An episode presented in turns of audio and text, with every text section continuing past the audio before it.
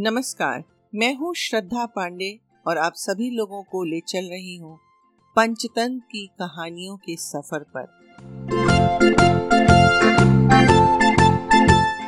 हम सभी लोग पंचतंत्र की कहानियाँ सुनते व पढ़ते हैं। कभी कभी बच्चों को भी सुनाते हैं, पर कुछ लोग शायद ये नहीं जानते होंगे कि इन कहानियों का उद्देश्य क्या था। आज हम जानेंगे कि कब, क्यों और कैसे पंचतन की कहानियाँ गढ़ी गईं।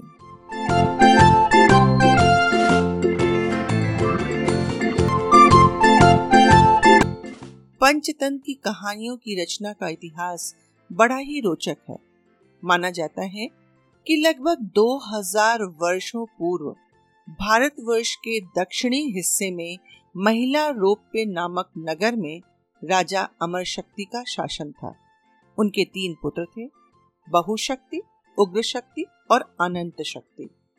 राजा अमर शक्ति जितने उदार प्रशासक और कुशल नीतिज्ञ थे, उनके पुत्र उतने ही मूर्ख और अहंकारी थे। उन्हें शिक्षा में कोई विशेष रुचि नहीं थी।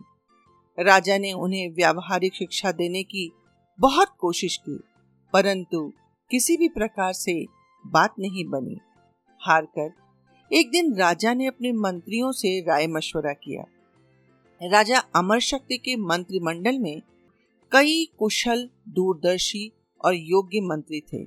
उन्हीं में से एक मंत्री सुमति ने राजा को यह परामर्श दिया कि पंडित विष्णु शर्मा सर्व शास्त्रों के ज्ञाता और कुशल ब्राह्मण हैं।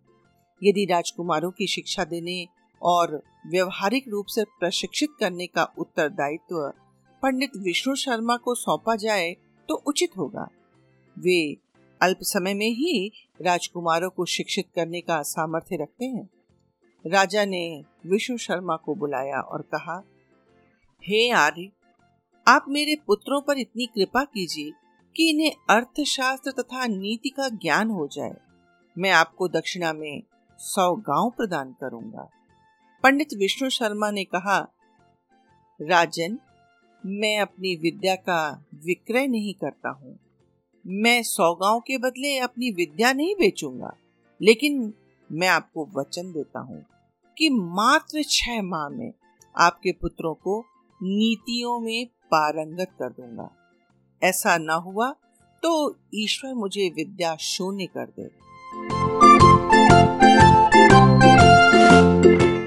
विष्णु शर्मा की ऐसी प्रतिज्ञा सुनकर महाराज अमर शक्ति निश्चिंत होकर अपने शासन कार्य में व्यस्त हो गए। और पंडित विष्णु शर्मा तीनों राजकुमारों को अपने आश्रम ले गए। विष्णु शर्मा जानते थे कि उन राजकुमारों को पुराने तरीकों से नहीं पढ़ाया जा सकता, इसलिए उन्होंने जंतु कथाओं को आधार बनाकर रोचक कथाएँ सुनाई।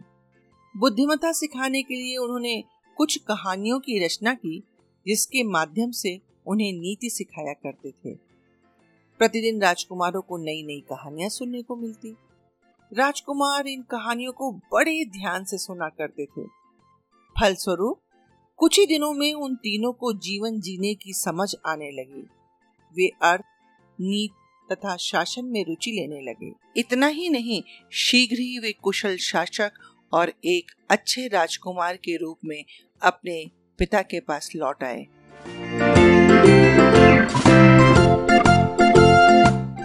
जीवन जीने की कला से भरपूर इन कहानियों को पंडित विष्णु शर्मा ने राजकुमारों की शिक्षा समाप्त होने के बाद पंचतंत्र की प्रेरक कहानियों के रूप में संग्रहित किया, जो कि पाँच तंत्रों में बांटी गई और इनका नाम पड़ा पंचतंत्र की कहानियाँ।